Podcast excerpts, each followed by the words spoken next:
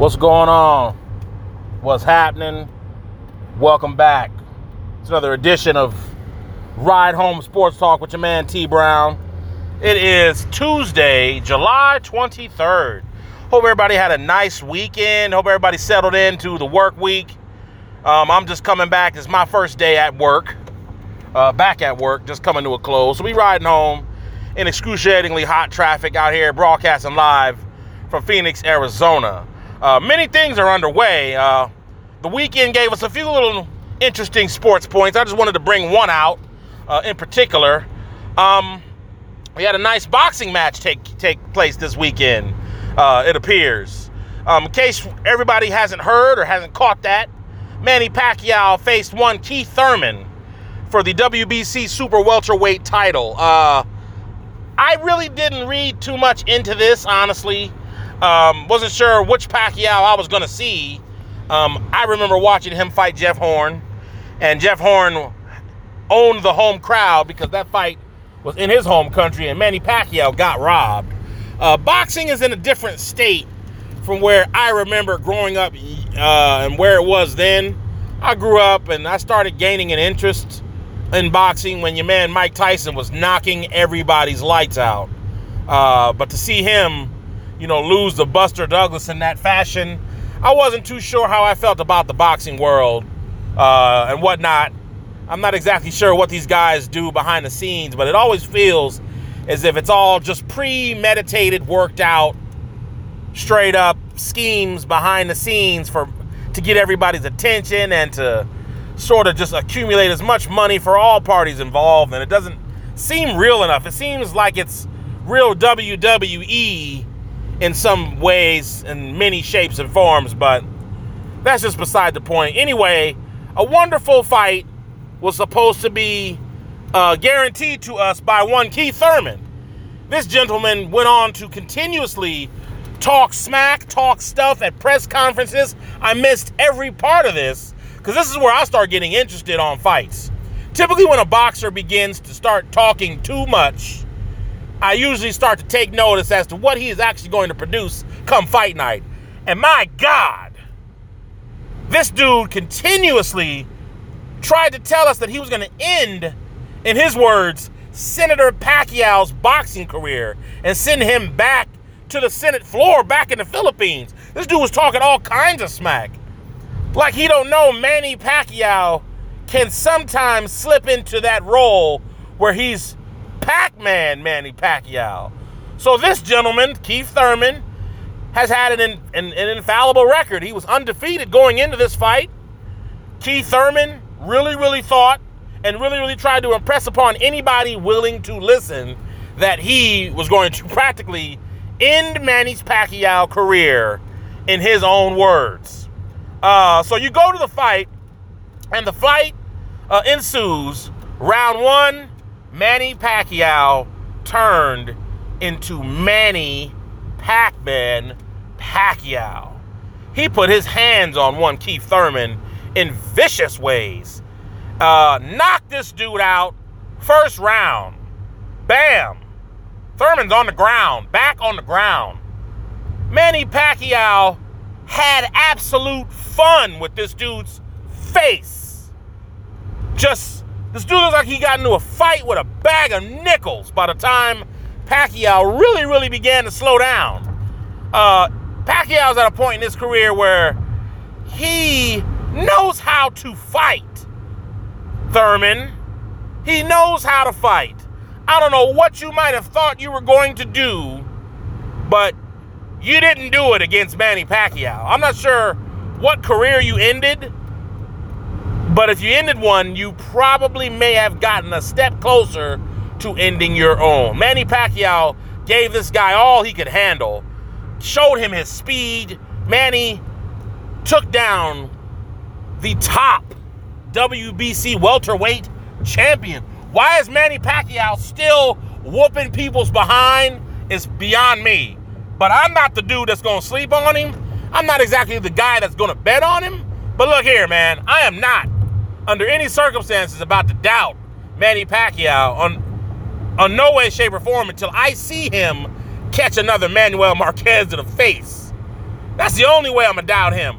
That's the only thing that shocked me about Manny is the way in which he got knocked out by Juan Manuel Marquez in 2012. That shocked me. I never thought I'd see that happen to Pacquiao, but every so often, a boxer goes in and catches the right one. But Manny ain't caught one since then. Manuel just had a good night that night because Manny has looked fairly decent. He hasn't looked beatable in any of his fights. He gave Mayweather all he could handle.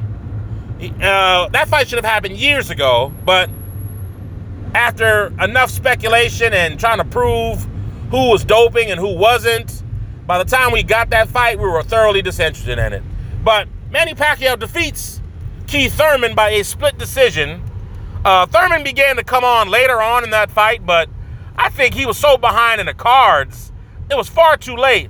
Manny began to show signs of where uh, around around around six, seven, or eight, he began to slow down, and Thurman began to show his youth and try to impose something. But it was far too late for him to try to inter- interject himself into that round. The only way he may have won it at that point was if he can try to knock out Pacquiao, which Pacquiao is still talented enough to avoid from his opponent. So Manny Pacquiao wins in a split decision. He wins the super welterweight title, WBA super welterweight title. I'm not sure if this is something new for Manny Pacquiao. I'm not sure if it's a, a new experience being a champion. I doubt that it is because Manny Pacquiao has been a champion before. I don't think this breaks his record. I think he's always held the welterweight title, but I think he's given it up at some point, and I think he just regained one of them with defeating Keith Thurman. So that was a pretty good fight. Other than that, it was a pretty routine weekend. Uh, pretty routine baseball. Not too much going on in baseball. I'm a type of guy that doesn't really pay much attention to what baseball is doing until about all late August. Late August, because September is obviously the month where if these teams are going to make a run at the MLB postseason, September is the month to either solidify it or to make a late run at it. So I really don't start keying in on baseball until probably early to mid August. And then I really put myself into it uh, late August because I, I, know by then baseball is turning the corner at being very interesting. They, it's not just a whole bunch of games anymore. These teams are vying for a position. These teams are trying to close out their divisions. These teams are trying to close out wild cards and whatnot.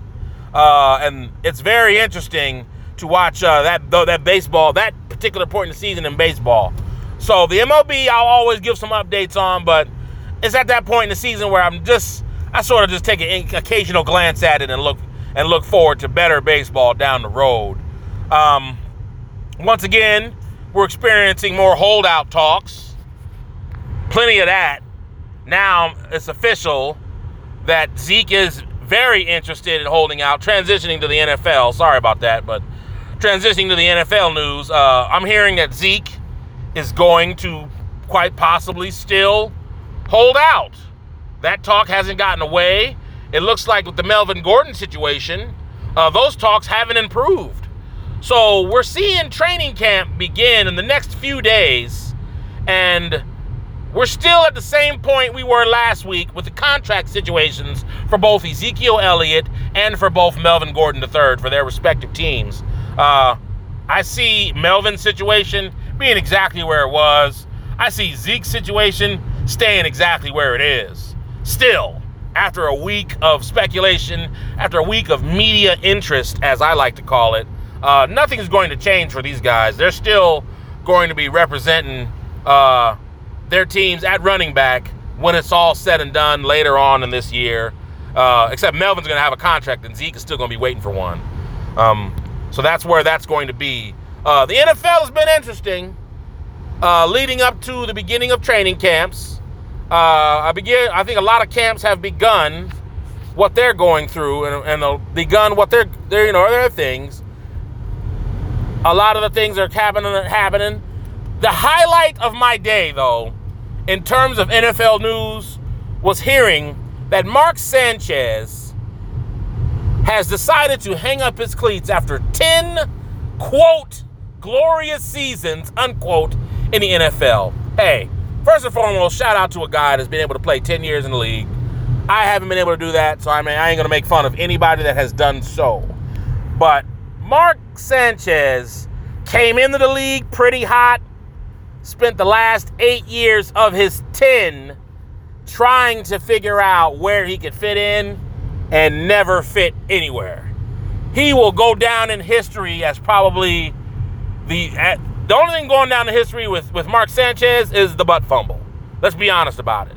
The infamous butt fumble on Thanksgiving, where he runs into the rear end of his own teammate on the offensive line, fumbles the ball. That ball is scooped up and returned defensively for a touchdown.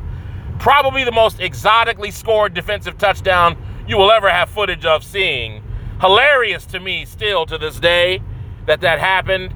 But hey, poor Mark Sanchez is going to be uh, in the record books for the wrong reasons. That's probably the first teammate caused fumble on Thanksgiving that ridiculous we're ever going to see. Poor guy. But congratulations on an NFL career. Uh, he's transitioning to what the media is reporting to a career as a college football analyst, which might be exactly where he needs to be. He's still a handsome face uh, in front of a camera and uh, everything's going to pretty much wrap up for him in terms of the NFL, and he's going to be transitioning to a career where college football is now his niche and now his his point of discussion. All the best of luck, Mark Sanchez, to that kind of thing going on right there. More reports from the NFL.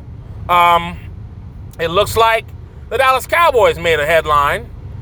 It appears that they have cut wide receiver Allen Hurns. If you don't remember what happened to Allen Hurns last year, uh, a quick refresher. Allen Hurns uh, catches the football in a the Dallas versus Seattle Seahawks playoff game and suffered a gruesome, gruesome knee injury. Excuse me, not knee, gruesome ankle injury. Broke his leg. You can clearly see his foot incorrectly turned in the wrong direction. It was very, very hideous and stomach curdling to watch. I remember seeing this myself when it was occurring. But alas, Allen Hurns has found his way back into the free market. Uh, I guess it came down to money. Um, it came down to, to the cap space. And it's a business at the end of the day. I don't think they felt anything personal with him in terms of his health, that he wouldn't be ready. According to the reports, he was ready to rock and roll for training camp.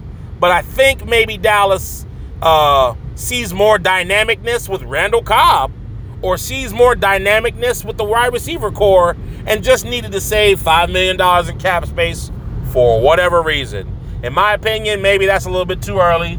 I would like for them to hang on all the experience they need at wide receiver because you never know when you're going to need this guy. You go through training camps, you go through these preseason games, and by the time you're ready for the season, you've got a, a whittled down team, and you're going to be looking for experience at wide receiver, and it may or may not be there depending on what you're working with. Whatever roster, whatever NFL roster is out there. So, Allen Hurns was a seasoned NFL veteran, uh, and he will find his way on another roster, believe it or not. But Allen Hurns, thank you for your service for the Dallas Cowboys. Um, wish something could have been worked out in terms of money, but it's a business, brother. Uh, best of luck to you, and hopefully you will be finding yourself on another NFL roster in the time to come. They're slowly but surely coming out with these top 100 players of 2019. Um, I want to definitely do a show on that once that list has been compiled. Uh, I've got plenty of players that I like to talk about uh, within that top 100 of last year, according to how they did. I like to see where they rank everybody, uh, and definitely want to see where they rank a few players that I tend to think of as my favorite players, offensively and defensively. I like a lot of them, um, but we're going to see what they do in terms of all of that good stuff there. Um, I guess the Redskins newly acquired safety Landon Collins uh, doesn't think too highly of his team. According to his interviews, he's been refusing to call the New York Giants by their name, the New York Giants. He refers to him as, quote, that other team I played for. Not sure what exactly he's planning on accomplishing by this, but I guess it's putting a bitter players' feelings on display. Uh, and then I don't, I don't really think there's any time for that. Like, if you really, really are serious about moving on with your career, do just that, man. Move on. The Giants did you dirty. They didn't. They didn't. They didn't offer you a deal. Uh, they released you. Their entire front office decision making has been questionable, in my opinion. And letting a great player like Landon Collins hit the street is just another example of that poor decision making ability by the Giants front office, by the Giants general manager. Um, Giants fans would are, are hating these moves from what I gather and from what I read in social media, for, from the from the consensus of the Giants players, from the consensus of the Giants fan base, they're not too thrilled about all of these moves by the, the Odell Beckham rolling out, by the hanging on to Eli, by a lot of things aren't going the Giants' way, which is why I don't exactly fear what they bring to the table for this 2019. But make no mistake, I'll be ready for anything if I see it. Uh, if we don't if we don't come to play against any NFL team, we can get beat. And by we, I mean the Dallas Cowboys. That's my team. Um, I see them being able to defeat many teams on their schedule, but we play the game for a reason. Every Sunday, these teams lace it up, and the better team will prevail. Might not always be the Cowboys, might be their opponent. They've got to be ready the same way everybody else does. So, Landon Collins, get over it. You know, they didn't offer you the money you felt you deserved. Uh, hopefully, you have received somewhat of that from a division rival. And what better way to show your old team what time it is by playing them twice and showing them? Guarantee you're to see them twice. Go show them what time it is. Don't talk to the media about it. Don't don't don't publicly acknowledge that you don't acknowledge them.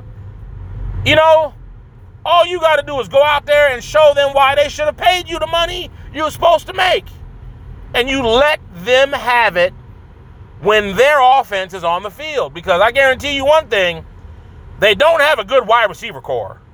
Golden Tate, Sterling Shepard are, in my opinion, very serviceable number two wide receivers. There's no definitive number one wide receiver today on the Giants roster, and many, many teams are going to be able to exploit that. So, if uh, if I'm defenses facing the New York Giants, I'm just practically trying to come after their quarterback, putting him in a position where he's got to beat us, not anybody else, because they don't have Odell Beckham. Evan Engram is a questionable threat. If he's able to stay healthy and get open, and if Eli is able to get him the football, maybe he can help them move the chains to some capacity. Golden Tate is quick, but him and Eli don't. This is their first year together going into this season. Not exactly sure how those two's chemistry is going to work. Eli has the best chemistry with Sterling Shepard and probably anybody else that's on the roster from last year. So Giants are in questionable shape. I'm not sure how that's going to work out ultimately in the end, but hey, who knows? Who knows? My goodness, who knows? As we roll on on this wonderful, glorious Tuesday, July 23rd, the Ride Home Sports Talk with your man T Brown. Uh, it's going to be a pretty interesting week in terms of uh, maybe the NBA again. The NBA is just coming around with a few little things. Something interesting happened. I wanted to point out to real quick before I let y'all go. Is uh, I, I really like this piece of news right here. Um, Tim Duncan has found his way back to the Spurs, but not as a player, but as an assistant coach. The Spurs have officially hired Tim Duncan. Will Hardy and Tim Duncan will be added to Gregg Popovich's bench as assistant coaches. I think this is the coolest thing ever for one Tim Duncan, man. If you are a young, up and coming center or power forward, um, listening to the knowledge that comes out of Tim Duncan's head is more than beneficial for you. Um, the, the Spurs have everything to gain by letting TD sit down and work with that young core group and put precious tidbits of championship caliber information into their head so they can play basketball the right way. As a local hometown supporter of the Phoenix Suns, I will be the first to tell you how much I dislike the San Antonio Spurs, but mainly it's for ending the Suns' run. Every time the Suns looked good or got close to winning or just had to get over the hump of the Spurs, beating the Spurs, they've only able to been able to do that a minute amount of times in comparison to how often the Spurs sent the Suns home, uh, figuratively and, and in the postseason. Spurs were just historic Suns killers. But their return to prominence, uh, if ever it happens, will be will have to be now aided by Tim Duncan as an assistant coach, and I enjoy this move. This is Gregg Popovich being the genius that he is. He has seen Tim Duncan uh, impart his wisdom and knowledge upon players as a player himself. He was the the the oh the elder statesman for them for many years. Why not hand him a role like this so you can have that at your advantage in in the games to follow. So for the Spurs going into this season with Tim Duncan back with the team full time as a head coach, that gives the Spurs an advantage uh, anytime they need one especially in the postseason where Tim Duncan's going to be working with Aldridge. Tim Duncan's going to be working with the bigs of, of the Spurs and imparting his game knowledge uh, and helping that team win precious, valuable basketball games late in the year. I'm, I'm, I'm all for that move. If I'm a Spurs fan, I'm hella excited to see Tim Duncan be a coach for my team. Uh, I wouldn't turn him down as a coach for my team. He, that, that's a whole lot of knowledge from a man who has played countless postseason games from a former finals MVP, from a former NBA MVP. Great player. I want him working with my power forwards and centers. And I wish Tim Duncan good luck in his journey back to the Spurs as an assistant coach. Really cool news to see that happen. Uh, and I hope uh, this translates into great things because the Spurs are going to need all the help they can get going into a loaded a season loaded full of great Western Conference teams. They've got a little bit of edge in coaching, so they could use that. Um, I guess it's gonna wrap it up for today. Uh, real quick week review, nothing major, nothing crazy. Just wanted to get everybody moving in on sports. We're getting closer and closer to the NFL season. I'm excited about this. Uh, tomorrow, maybe we'll, we'll we'll pick a few teams to talk about in every division throughout the week as we get ready for training camp. Uh, training camp for Dallas Cowboys starts, I believe, on July 26th, uh, about three days from now, on this Friday. Uh, it's going to be exciting to see every team get back out on the field, lace up. All these guys that have moved around, all these players that were drafted are going to hit the field for the first time uh, and, and begin to get to know their playbooks, uh, get to know where they fit into the scheme of things. And uh, next thing you know, we're going to be looking up. It's going to be NFL preseason, man, uh, which is what I don't really care about in particular in terms of the numbers and the games and who wins and who loses and who beats who. None of that stuff means anything. It's we're, we're just trying to figure out.